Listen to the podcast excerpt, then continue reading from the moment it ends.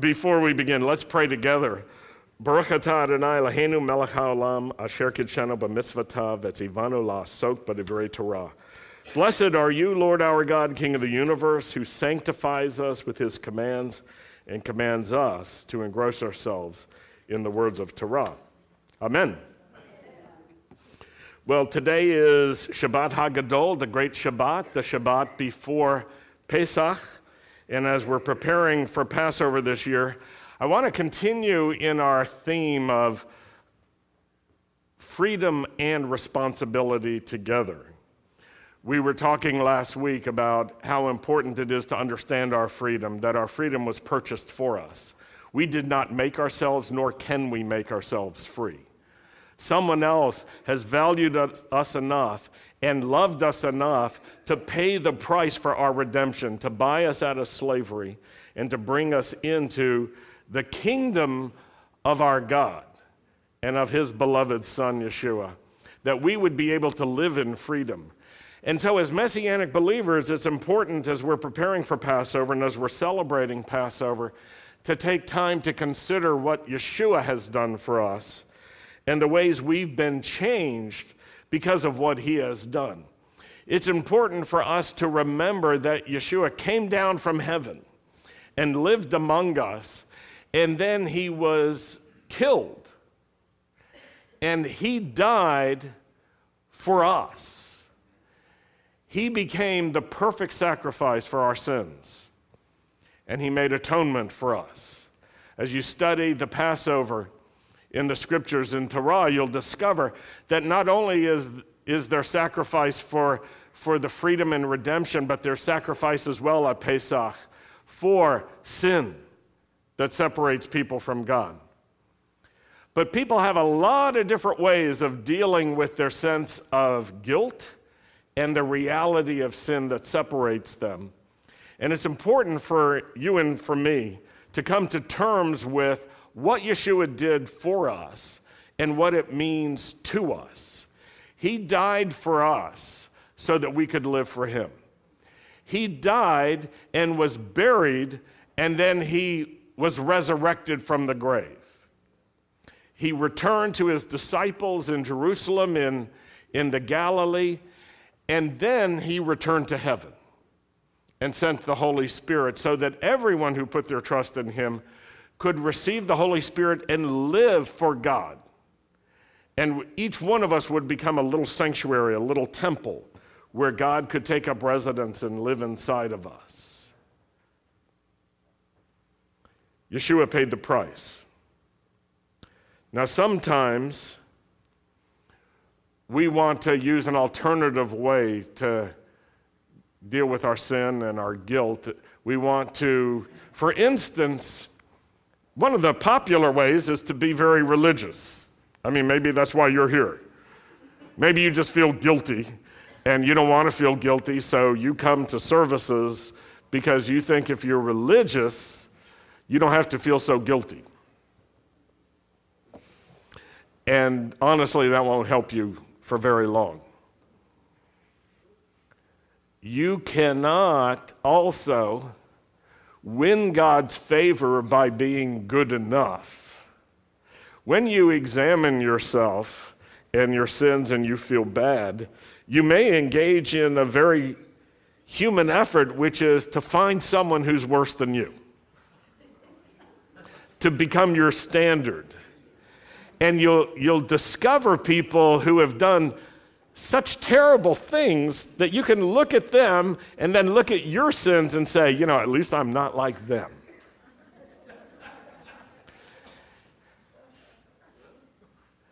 And not only that, but I go to the right kind of congregation. So you can justify yourself this way. And this very common way of dealing with sin and with guilt is one of the most popular ways of dealing with sin and guilt. And that is why holidays are very well attended in all religious worlds. Yeah, you know, there are like Yom Kippur Jews just like there are Easter Christians. Yeah.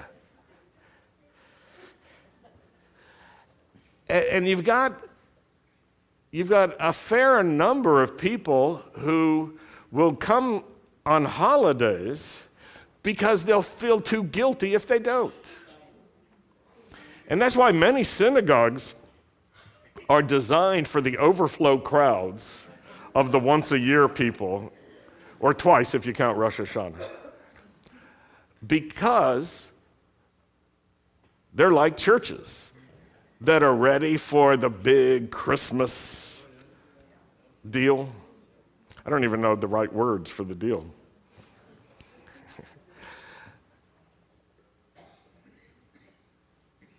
and so it's useful for us to examine ourselves and say, what am I doing? How am I doing? And what do I think about Yeshua? Not what do I know so much, but what, what really is going on inside of me? Am I trying to prove to the Lord that I'm worthy? Am I trying to justify myself before Him by doing enough good deeds that my good deeds weigh in the balance and outweigh my bad deeds? That's a very popular way. And so it's good to examine ourselves and to see are we just trying to be more religious than the next guy or gal? Is that what our plan is? And, and let me warn you if you find out that's your plan, I would recommend plan B. Because if that is your plan, it won't work very well. People have tried it for a long time, it never worked, it doesn't work, and it won't work. Of course, it works for a little while.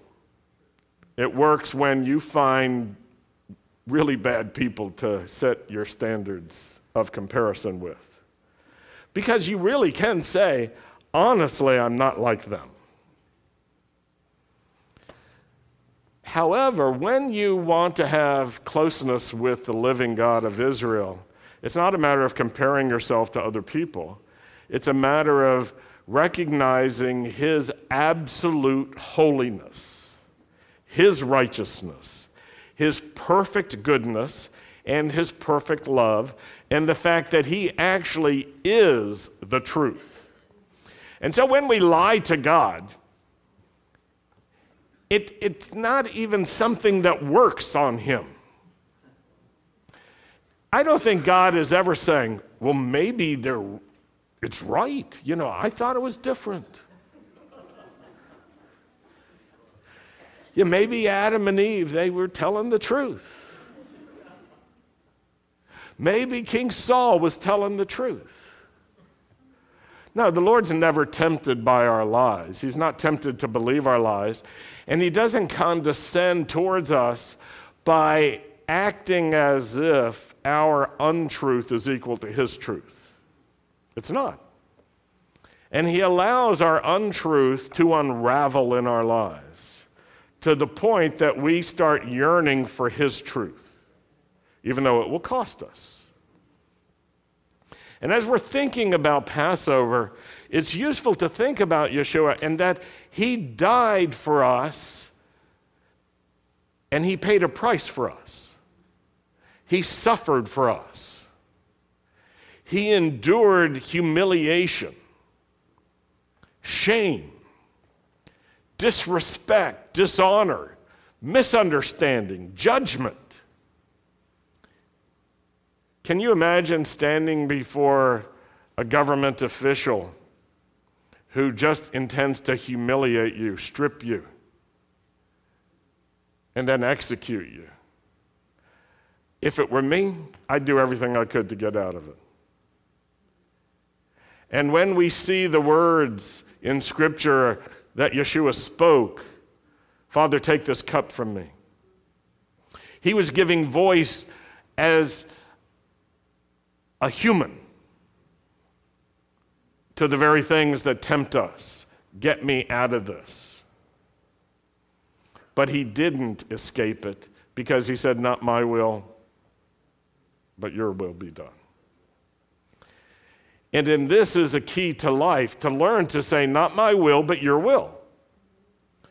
So that we're not trying to coax God to agree with us, we're trying to align our hearts with His heart. To repent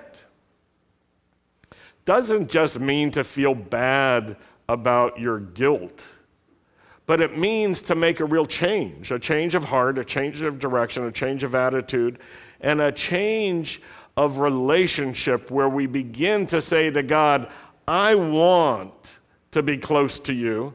I don't want to see how far I can get away without getting into trouble.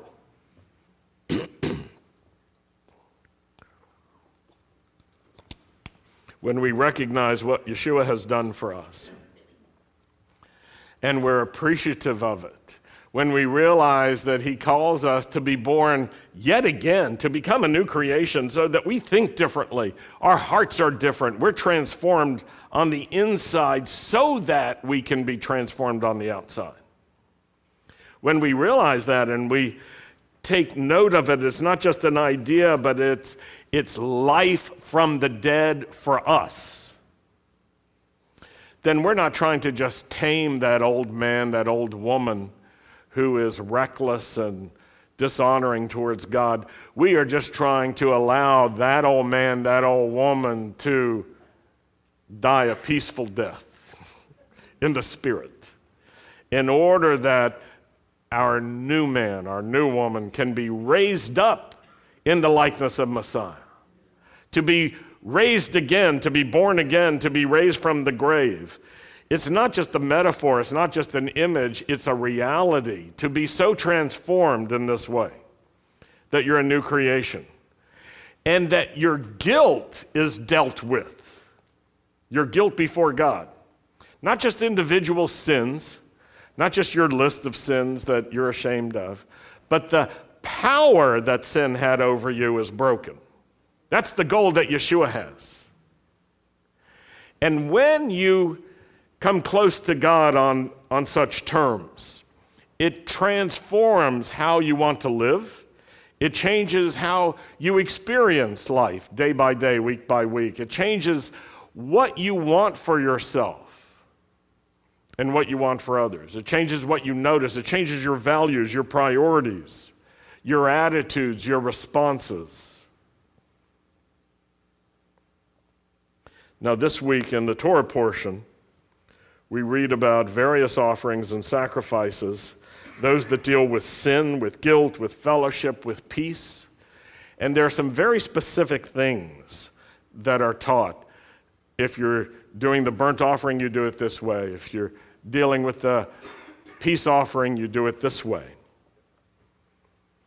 But there's a special Haftorah reading from Jeremiah chapter 7 that accompanies this uh, Shabbat Hagadol that speaks about something else. It's not about doing the sacrifices this way or that way.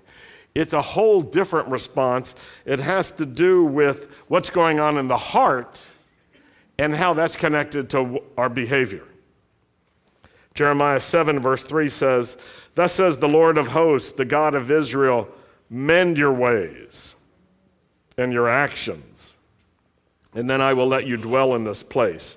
Don't put your trust in illusions and say, the temple of the Lord, the temple of the Lord, the temple of the Lord are these buildings. No, if you really mend your ways and your actions, if you act for justice between one person and another, if you don't oppress the immigrant, if you don't oppress the orphan or the widow, if you don't shed the blood of the innocent in this place, if you don't follow other gods to your own hurt, then only will I let you dwell in this place and the land I gave to your fathers for all time. So Jeremiah is issuing a call to Israel to open up our hearts and our behavior. You see, people sometimes never have a change of heart, they just have a change of outward behavior. And so they start they start doing religious things to negotiate with God. Well, God, I do this and this and this. And he says, But I don't really know you. Your heart doesn't belong to me.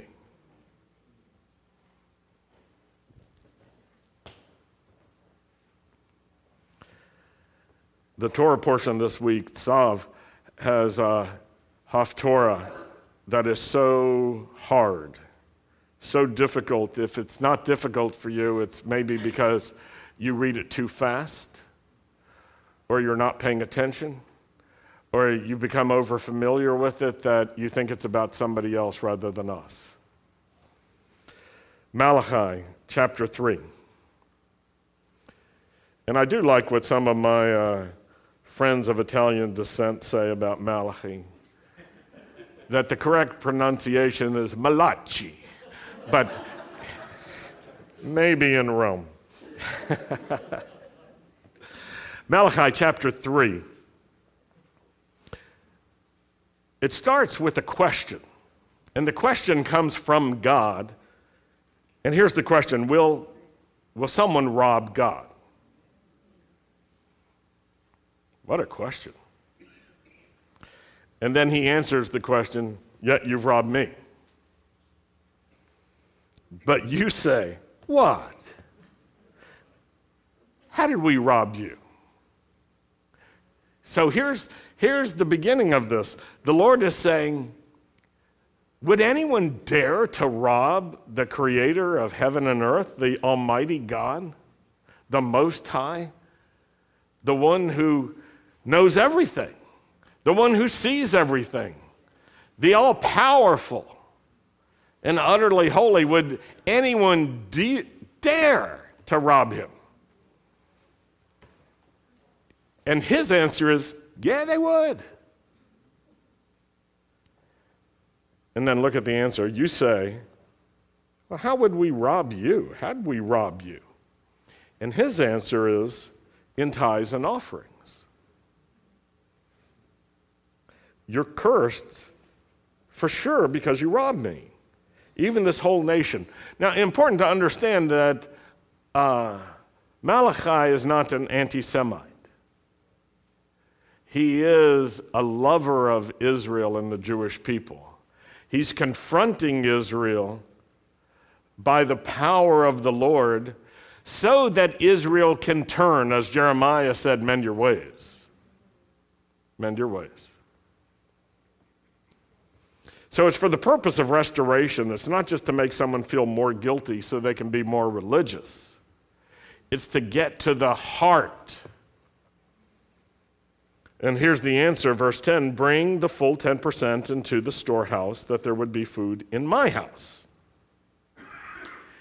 And then the Lord says, Now you try me in this, or test me, or, or prove me, or verify for yourselves what I'm saying, says the Lord of hosts, and see if I won't open up for you the windows of heaven and pour out for you such blessing that there will not be room enough to receive it. And I will rebuke the devourer for your sakes, so that he will not destroy the fruit of your ground, nor shall the vine fail to bear fruit for you in the field, says the Lord of hosts. And then verse 12, and all nations, let's say that together all nations will call you blessed, for you will be a delightful land, says the Lord of hosts. So, what a hard question that the Lord is asking people, and He's, he's digging into a topic that the people He's addressing really don't want to hear about. And it's dangerous to talk about money to people who don't want to hear about money issues. And the Lord says, can, put yourself in the Lord's position. The Lord says, Well, I'm going to talk about it. And he asks this question Anybody dare to rob me? It's almost like, you know, some champion saying, I'll take on any comers. Anybody want to come? And people say, Well, who would rob God? And God says, You would. Huh? Not me. I would never do that. I would never get caught at that. I wouldn't want God to ever know. I wouldn't want anybody to know. The Lord says, No, people rob me because they don't want to return to me the tithe that I gave them. They want to keep it for themselves, but I told them, no, it's not yours, it's mine. And he says, stop it. Don't do this because it will undermine your blessing in this world. It's important to know how the economy works, the economy of God, which works differently than the economy of mankind. Very differently. And so the Lord is saying, I want you to understand how things work so that you can have the right heart. He's trying to get to the heart, not just to the behavior. He's trying to get to the really deep parts of the heart and the trust and the confidence that we have. You see, many people withhold because they're afraid if they give, they won't have, and then they won't have enough. And they have this idea that,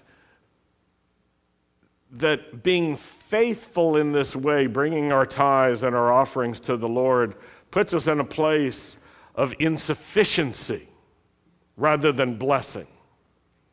The scripture compares that thinking to the farmer's thinking who's afraid, the farmer who's afraid to sow seed because he's thinking, if I sow the seed, I won't have any seed. Well, duh. you sow the seed in order to get a crop because every farmer knows that. No seed, no crop. Little seed, little crop. Right?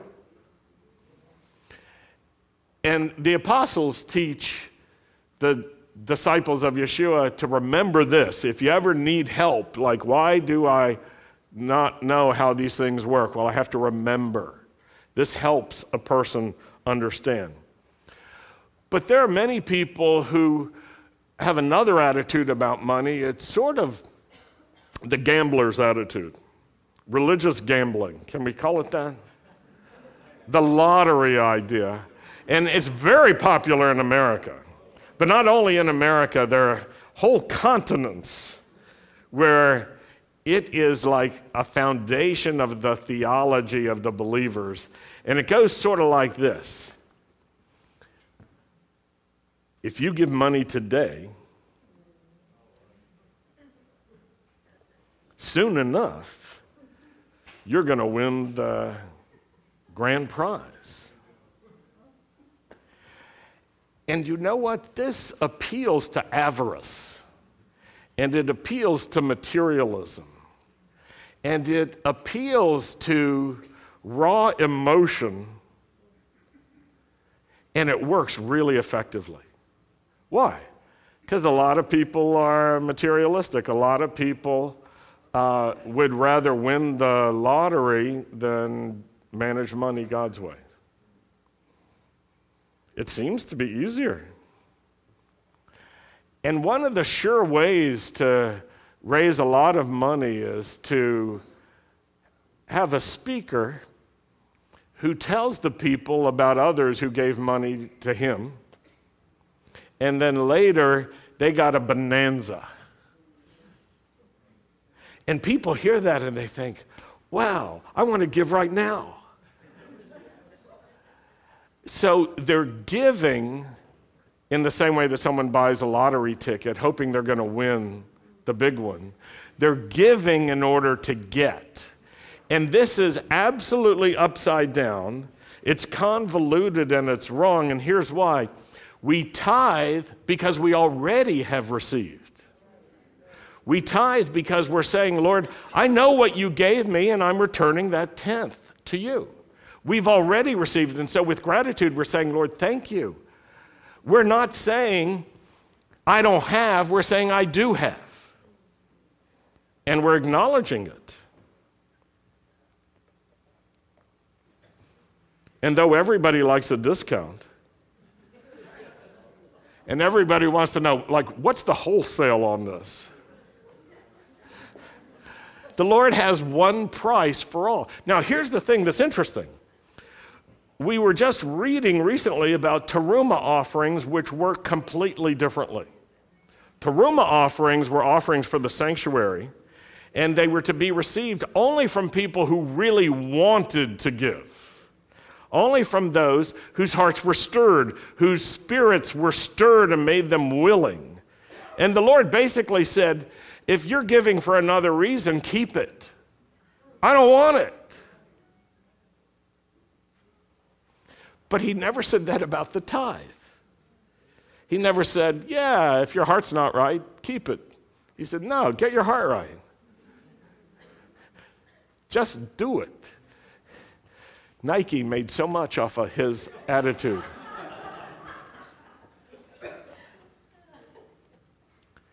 But it's not just about money, it's about the heart. I want you to get this.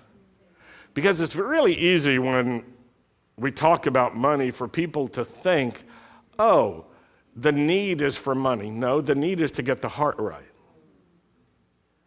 That does touch money, but that's not all it touches, which is what makes Malachi so difficult. Let's continue. Verse 13. This is where it gets even harder. You have spoken harshly or arrogantly against me, says the Lord. And I want you to see the parallel in structure and form. And you ask, Why? What have we said against you? You said, It's futile to serve God. And I think I think it's really easy to say, well, I, I never said that. He said, yeah, you didn't say that. You prayed that. You thought it in your heart. You felt it. You communicated it within yourself and to other people. And it goes something like this What's the point? I give up. I don't know why I should keep sacrificing. What am I getting from this? You see, that shows something. When we're saying in our heart of hearts, it, it's pointless to serve the Lord, what do we get by carrying out his requirements? Let's say requirements. You see the, you see the connection between tithes and this? Serving the Lord and carrying out his requirements. Everybody does what they want to do. That's what it means to want to do something. How many people like chocolate? Yeah. No one has to force you to eat chocolate.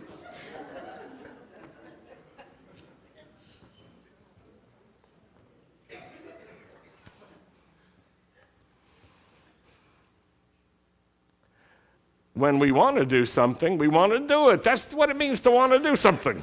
It's so simple. And everybody is capable of doing what they want to do. So there are times when we think the only thing that matters is do we want to do it? And if we don't want to do it, we shouldn't do it. Well, that is absolutely terrible thinking. I'll give the most extreme example that I use for myself. I don't care how people feel about not killing me. I'm just glad they don't kill me. They may want to kill me. They may have daggers in their eyes. They may be thinking this or that. But what really is important to me is that they don't do it. You see what I'm saying? Because that means I'm still alive.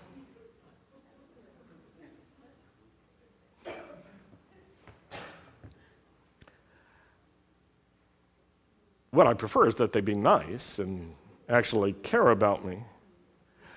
But for all those people who don't, I'm just glad that for whatever reason they don't hurt me.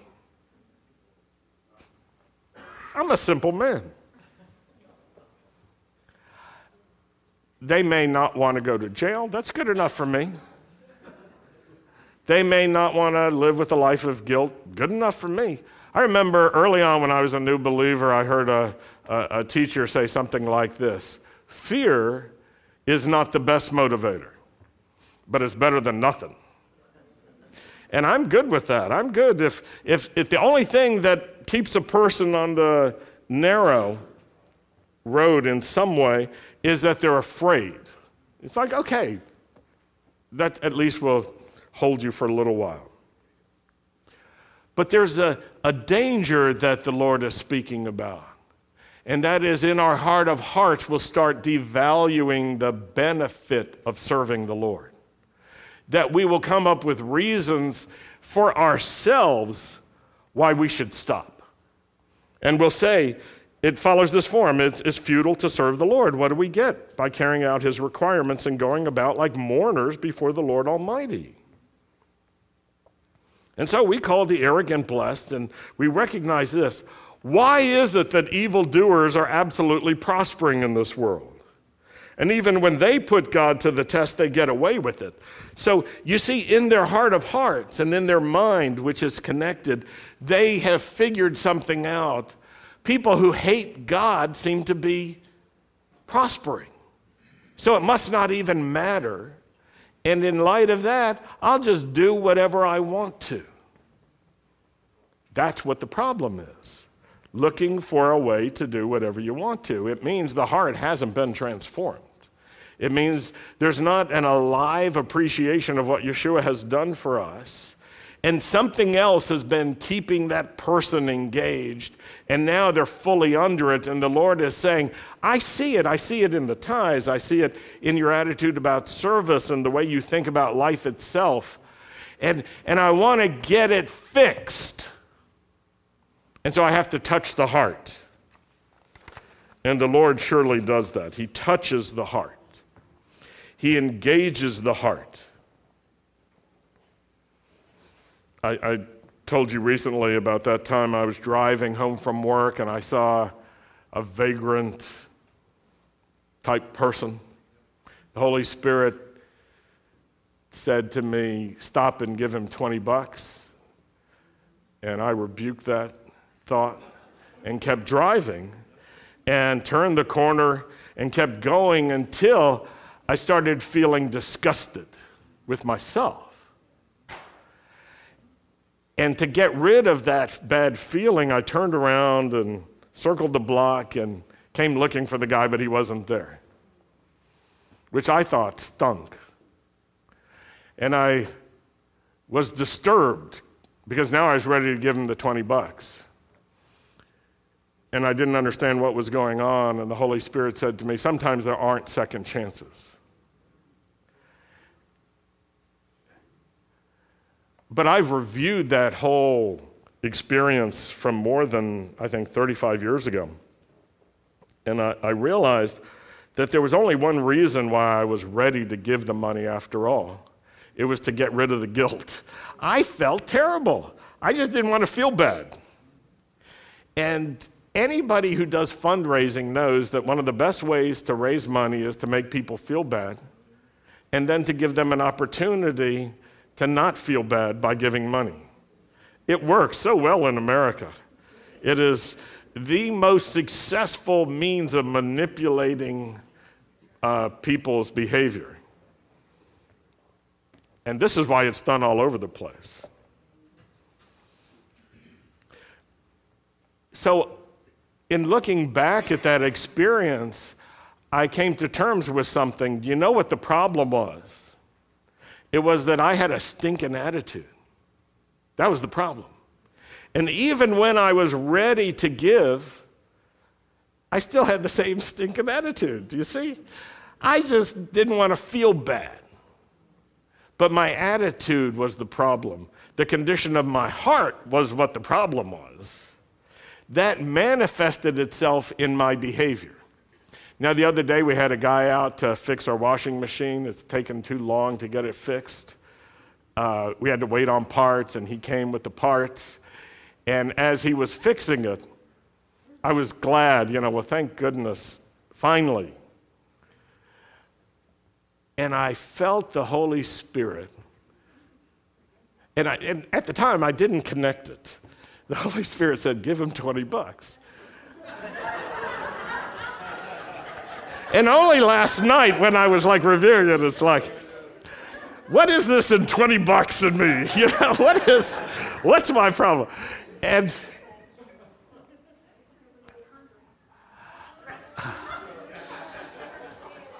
if you give me a hundred, I'll find him and give them to him. So the 20 bucks came up. Maybe this is like the price. you know, I have a low threshold. and so at the time, I remember thinking, huh, 20 bucks. He's being paid.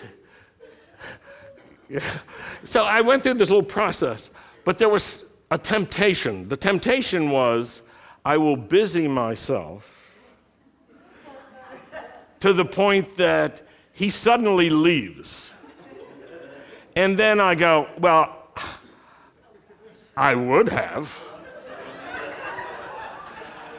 That was the temptation. I want you to understand the temptation. But it wasn't the attitude of my heart. The attitude of my heart was, Yes, sir. I immediately got the $20 out. And I looked at it. It's like,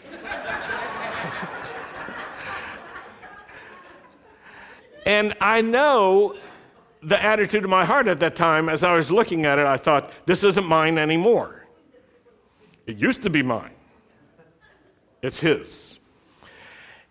And so I hung around. I just watched him for a while in order to deal with that temptation of escape. You know, like if I can get away from this, I won't have to do it. So I positioned myself. It, it probably felt like I was stalking him. And when he was finished, I thanked him and I said, I want to buy you and your helper lunch. I gave him $20. He said, Thank you, and he left. And we started using the washing machine. I was so glad. After eight loads, it stopped working again. and I didn't say, Why did I give the guy 20 bucks? I didn't have that response. My response was, Lord, I did what you said. I'm happy with that. It wasn't about the washing machine. Do you understand that? It wasn't about 20 bucks. It was about my heart. And I was looking to see did anything change in my heart since 35 years ago? Because I'm still vulnerable, as all of us are. Right?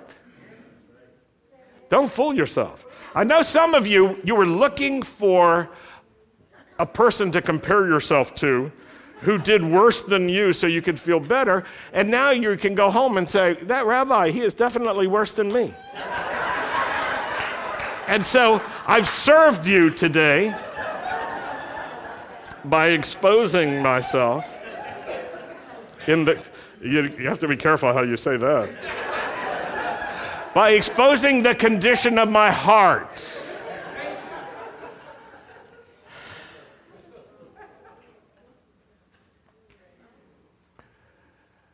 And I, I want to tell you that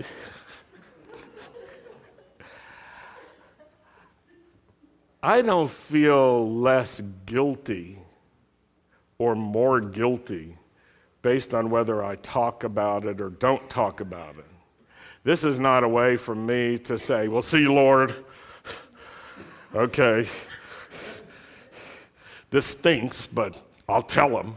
No, this is the life we live. We need to be honest with each other, tell the truth.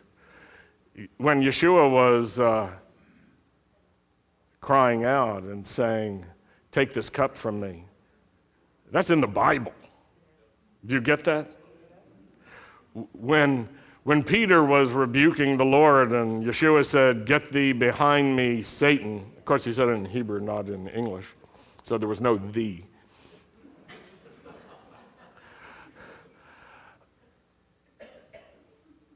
That made it into the Bible so that we could learn about ourselves and reality because the truth will set us free. Not our imagination, not our lies, not the illusions that we have. We need to be just dead serious. And if you've been negotiating through your religious behavior a way to uh, justify yourself before God, give it up. It's not going to work, it won't help. It's a temporary solution, it doesn't really fix anything. And if you tried to be holier than thou, you can always find someone who will be your thou, who you're holier than. But But God, when God is your thou, you're never holy enough. His holiness embraces you as you embrace Him. Because He loves us and He's good for us. And we have to get beyond doing just what we want to do, that we like doing, that we're comfortable doing, whether it's in our finances or whether it's in our service or use of time and money, and do what needs to be done. And it's this important combination to be wholehearted, to do voluntarily what you're stirred to do, and then to do well what's required of you, whether you like it or not. And when we embrace those two sides and everything in between, you know what? Our heart gets strong and we become powerful in doing the will of God. Not my will, but your will. Well, that's enough for today. Some of you are you're just begging God, can we get through this sermon already?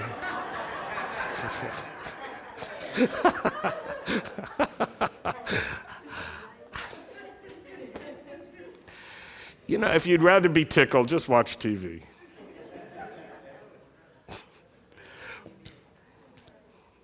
so let, let's close with fervency in our hearts and say to the Lord, Not my will, but your will be done. Not my will, but your will be done. And if the Lord's revealed a stinking attitude in you, just tell him the truth. He already knows. He's the one who showed you. Lord, I want to tell you something. I've got a stinking attitude. Well, duh. Now we can talk. Yeah. Don't run off in guilt and do all sorts of religious things to avoid the question. Don't say, What? What? What did I ever do wrong? It's a dangerous question.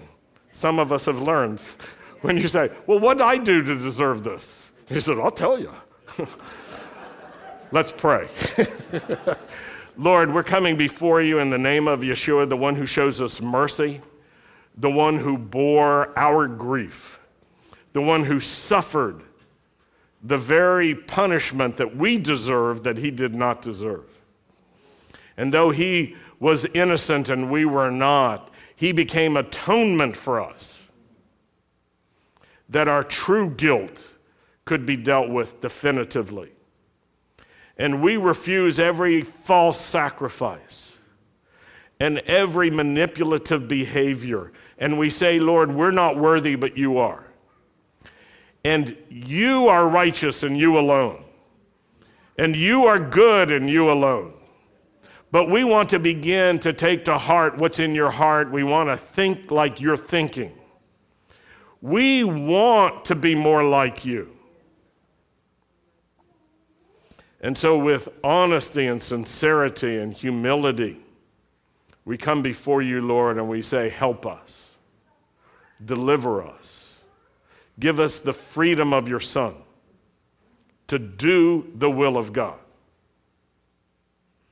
And I pray, Lord, as we're getting ready for Pesach, that we would take notice of the chametz in our heart, in our emotions, in our thoughts, in our perspectives, in our attitudes, in our will, in our entrenched behaviors, in our habits, and that we could remove this chametz in a way that pleases you.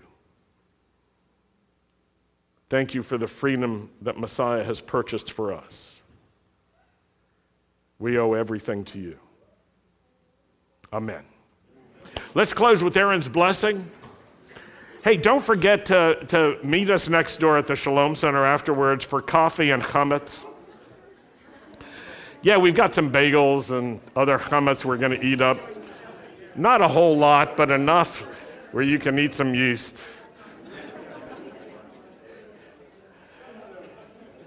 Let's close with Aaron's blessing. Yivarechecha Adonai v'yishmarecha.